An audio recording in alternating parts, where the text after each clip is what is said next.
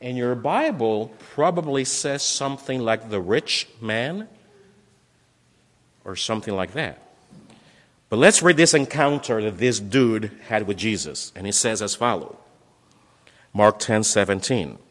As Jesus was starting out on his way to Jerusalem, a man came running up to him, knelt down, and asked, Good teacher, what must I do to inherit eternal life? Why do you call me good? asked Jesus. Only God is truly good. But to answer your question, you know the commandments. You must not murder. You must not commit adultery. You must not steal. You must not testify falsely. You must not cheat anyone. Honor your father and your mother. Teacher, the man replied, I've obeyed all these commandments since I was young. Looking at the man,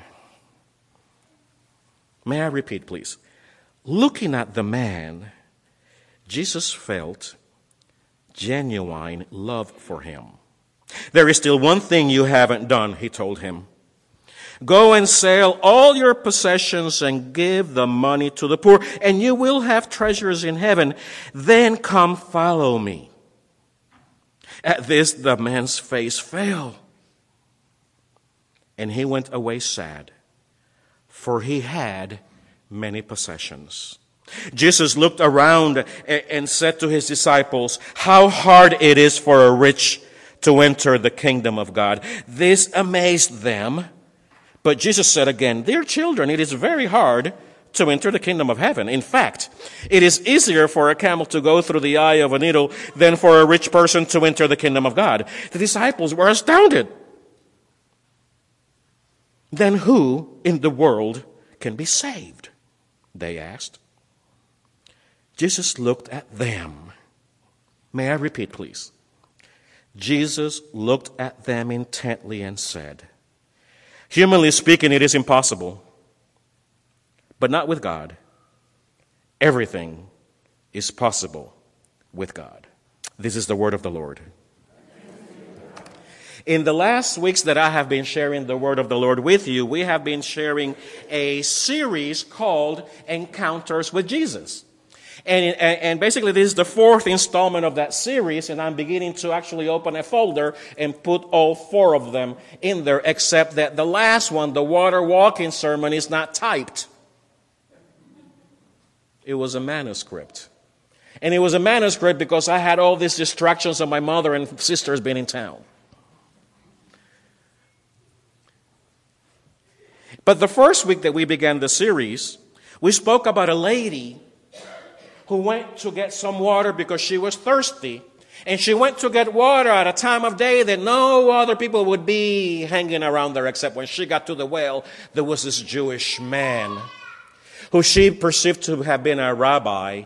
And this Jewish man was actually Jesus. And he was actually there to meet her. Actually, Jesus went out of his way to go meet this lady because she had a divine appointment with him that she was not aware of.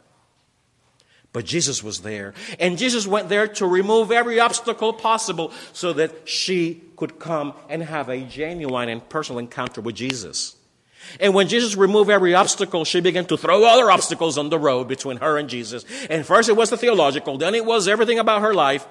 And she found out that Jesus did not even blame her or condemn her for it, but loved her. The second person that we met in these encounters with Jesus was a, a, a leader of the Jews, actually one of the 70s Pharisees who ruled along with the Romans during that time. And, and he was he was aware that Jesus was a man from God, and, and, Nicodemus, who was, I repeat again, the real Nick at night, showed up at night with Jesus and, and was telling him, Hey, you're good. We know that you come from God. Will you join our revolution? And the man who was testing the waters to see if the man who could walk above the waters would lead the revolution and become the first king of Israel discovered that while he was looking for an earthly revolutionary, he found and he was involved in the most beautiful revolution that ever took place in the heart of men and women in this world the transformation of a heart from stone to a heart of flesh. And he carried Jesus to the tomb and he brought spices. Yes, Nicodemus realized that he was looking for a revolutionary, but he found the revolution to have taken place in his soul. Lastly, the week before I was out and Pastor Sam came and preached, I was talking to you about a water walker. About the dude who had enough faith and was not afraid of anything that he stepped out of the boat. Once he knew it was Jesus calling him, he was no fool. Once he knew it was Jesus that was calling him, he stepped out of the boat, and for the first time in history, a regular human being walks on water. And oh, yeah, he sank, but so what?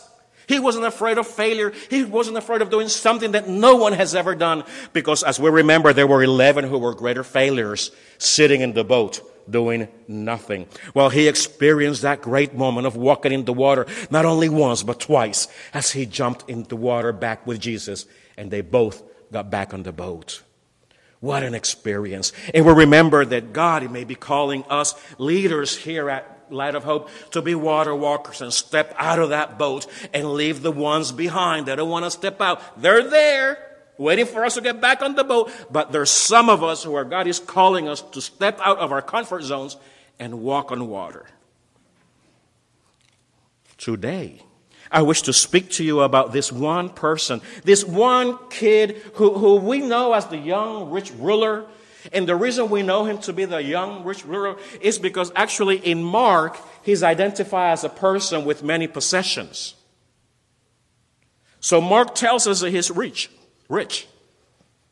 Matthew tells us, because the story is found in the three Gospels Matthew, Mark, and Luke. Matthew is the one that tells us that he's a young person.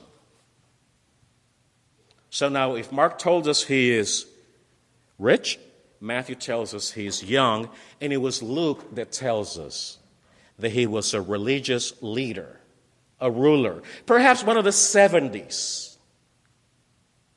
Young, rich ruler. In today's world, that is a recipe for chaos. Yeah, young, foolish, rich. I mean, young, rich. But yeah, can you imagine being in your 20s? Now, if he was rich and a ruler, most likely, most likely he was rich because he inherited that money from his father's death, perhaps. His father may have been a Levite. He was a Levite. He may have inherited a position in the temple because his father may have been famous. So this is a story of a young man who, who is really somebody in town but yet finds himself dissatisfied. Now, this is not a story about Jesus condemning rich people in no way, shape, or form. Jesus does it in some other stories, not in this one. There is some element of that, you know, but not exactly. This is not a story either about poor versus the rich, not a story about that. Though there are some elements of that in the story. This is not a story either about earning or about how to gain eternal life. This is a story about our tendency and our need to control and pretend righteousness. May I repeat that? This is a story about our tendency and our need to control and pretend self righteousness, which we sometimes confuse with success. This is a story about who is in control. It is a story about salvation and to whom does it belong. Just because we are able to create a fortune does not mean that we can create salvation. Let's revisit the story with me, please. I'm going to do it in three parts. Part one, we're going to discuss the encounter. Who's coming together here? Who did Jesus encounter and who are the characters in the story? In part two, I want to talk about the drama because every story has to have some drama. Somebody's got to be up, you know, there's got to be some conflict, there's got to be an exchange. And we'll see that in part two. And then in part three, we're going to see the surprising truths that are going to sip up in this amazing story and lesson of faith. Back to the encounter. We're basically have in the encounter, if you have your Bible, is basically chapter 17. When the young person or this man is running to Jesus and kneels down at Jesus and calls him good teacher. Now, the fact that he's running towards Jesus and kneels at the feet of Jesus tells me quite a bit. What does it tell you? Is there some sense of desperation? Is there some sense of urgency? Is there some sense of urgency with holy respect? Urgency with awareness of the divine? And he basically goes and kneels down and calls Jesus good teacher. Now, the terminology of good teacher was only reserved for God. There were many teachers, and Jesus was one of them. He accepted the title of rabbi. But to be equated with good teacher, the term good was only applied to God. And that is why Jesus clarifies the young man and says, uh, Why did you call me good if there is only one good person, and that is God? This may hint at the idea that the young person may have perceived the divine in Jesus. And suddenly asked the question What must I do to inherit the kingdom of heaven or to inherit eternal life? Now, that's interesting. But who is this young rich person? Uh, there is a little known Christian tradition very little known that you find in some footnotes. And I have here two amazing theologians that I know are going to be, what? Because I don't know if it was published by the time that they were studying this thing. I'm talking about Reverend Sam and Tino Ballesteros, who are here, who is here also with his wife, Esther. And it's the idea that the young, rich ruler may have actually be Mark the gospel writer. What? I love those dark alleys to figure out when the light of, the, of God is going to shine and show me. That's why I love Ruby Falls that much, that cavern going through there. But for now, we know that this is a kid who's inherited a lot amount of money, who is obviously in power, who is highly trained in religion, who apparently is very self-confident and in control of his life. But with that description, I could also imagine him to be a very powerful authoritarian person, self-sufficient, self-reliant, self-made, somewhat popular in his circle, self-righteous, arrogant, pretentious, condescending, and yet very insecure, guilt-ridden, ashamed, and even disingenuous. By the way, that big word disingenuous, you know what it means? A liar. Yeah. I learned that when I was working with pastors and you didn't want to tell them liars. Are you being disingenuous with me? it's nicer than calling somebody a liar, right? But I could imagine this kid being that way. I could imagine that. And he is the one that's coming to Jesus. The drama then comes on. The exchange. What must I do to inherit eternal life? This was the question in his perceived need. Yet he was a religious leader. He was in charge of money. He was in charge of people's morality. And he still doesn't know how he's going to enter eternal life. The amazing thing is that Jesus responds clarifying not only his position, but answering him with six of the Ten Commandments. Now, why six and not all ten, I wonder? Interestingly enough, the six commandments, if you know, they're divided into four and then six. Four have to do with God and our relationship with God. Thou shalt love God alone, have no images, keep the Sabbath, etc. And then the other six commandments have to do actually with interpersonal relationships.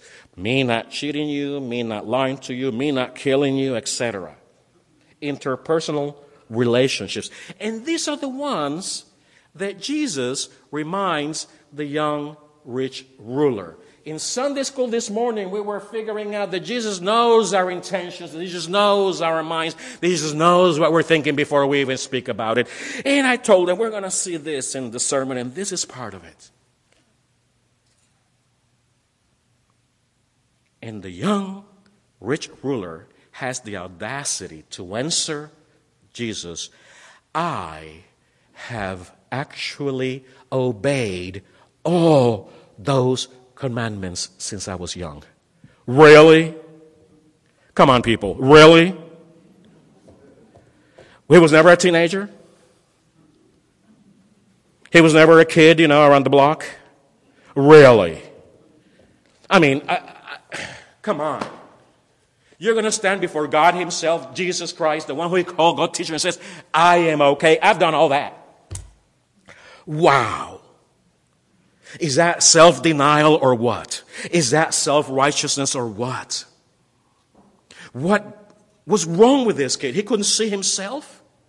He couldn't see where he was at. He was so blinded with his own glory, with his own power, with his own authority, he couldn't see what he was lacking. Really? I don't believe it. I don't think Jesus believed it either. Mm-mm. Jesus could see right through. Right? He was like Superman. Right through. He could see our thoughts, he could see our intentions even before. Come on. But Jesus in his love. And this is the amazing thing that it is at this moment that this one phrase appears in all of the three narratives of the story. It doesn't show up in any other one. Only Mark has this one little phrase. But he looked at him and loved him. Loved him. Jesus knew he was fibbing quite a bit. Jesus knew he was lost in his own self righteousness. And yet, Jesus gives him therapy. I love the variety of therapies that Jesus does. Jesus loved him. Jesus understood him. That's from his perspective because I don't think any other writer could have picked on that. Only on the understood person, only the guilty one whose shame is taken away, only the guilty one whose shame is removed, only the guilty one who experiences the forgiving, loving eyes of Jesus Christ can actually say these things. And he looked at him intently and loved him because he knew now knew what real love was about. He now knew what love was about. It was unconditional. In spite of his fibbing in front of the master, he was loved and accepted. But the Lord gives him a wonderful idea. He says, Okay, buddy, since you've done all that, plan B. Uh, why don't you sell everything you have give it to the poor. Now, Jesus could have also said, Why don't you give everything that you have to the poor? Right? It's easier, a lot easier. But I think Jesus realized that this young, rich, foolish, arrogant young man needed to actually sell every one of his electronic devices. He had to detach himself from that phone. He had to detach himself from that iPad, man and give and sell it and give the money to the poor? Whatever happened to this young man? Well, many don't really know. But the story continues, and when the young man leaves sad, actually, Luke, doctor, who was a doctor, uses a terminology in the Greek that as we study that, terminology, it is the medical term of the first century for depression. His face was down. Mark also uses it. But that was a term for sadness. I can't do this. For powerlessness. He was stripped. I can't do that. Then Jesus turned to his disciples and said, uh, Well, you know, he gave the speech about the camel, and it was all to illustrate that this young man believed he was righteous and he was everything okay until he encountered the Lord and the Master, because it is not a story about rich and the poor. It is a story about who is, who, to whom salvation belongs. And when Jesus tells the, the story of the camel going through the eye of the needle, whether the eye of the needle is a portico in one of the gates, whether Jesus is literally using the eye, the, doesn't matter. It's difficult for a rich person to enter the king of heaven. Doesn't matter what it is. It's difficult. Actually, when the disciples say, this is impossible, the teacher smiles because they got it. They got it. Because what it is impossible for human beings speaking It is possible with God. So salvation belongs to God, not to our efforts to gain favor with God. It belongs to God. What happened to this young, foolish, rich ruler? Well, in the Gospel of Mark, Doctor, could you please go to chapter 14? There is a very peculiar two verses in there that do not show up anywhere else in Scripture. And no one ever makes references to those Scripture verses. It's Mark 14, 51, 52. And, and, and let me tell you what's happening. Jesus has been arrested here. Jesus had finished his meal with his beloved brothers and sisters who were with him at, at, the upper room. He goes down to Gethsemane. He gets arrested. And right there, there is that little verse that says, But one of his followers who only wore a cloak, a coat, or a cover ran away, took off his coat, and ran away naked. Hmm. Will you indulge me? Will you allow me to play my imagination here? I wonder if this kid who walked away from Jesus, who had the task of, of selling everything he had and giving the money to the poor because he was going to make treasures. I wonder if he eventually got the guts to take, walk out of that boat, step out of that boat and walk on water and start selling his stuff to the point that he sold everything except one coat. And he began to follow Jesus. And yet, when Jesus is arrested, the dream goes away. But he was around. He may have seen Jesus resurrected. Actually, if he was rich and he was from a family of Levites, there is a character in the New Testament, the book of Acts, is called Barnabas, who has a nephew who's called John Mark, who spent two years with Peter, who is the writer of the Gospel. And John Mark is the son of Mary, whom Peter hangs out in her house and teaches there in the book of Acts. And when John Mark introduces, when Barnabas introduces John Mark to Paul, Paul invites John Mark to go with him in a mission, but in Galatia things got tough, and the same kid who ran away from Jesus as he encountered Jesus, the same kid who ran away from the arrest, maybe the same kid who's now is running away from the difficult mission that Paul had encountered. Just indulge me in these few seconds as I say, could this have been John Mark? Who actually comes, has a, a Hebrew name and a Gentile name, Greek name of Joannes Marcus. Whose uncle was actually Barnabas from Cyprus, who was a chief of the synagogue in Cyprus, who was a very wealthy man whose sister Mary had become widow and the son was now in charge of the affairs. Could he have been this young rich ruler who actually sold everything, gave it all up,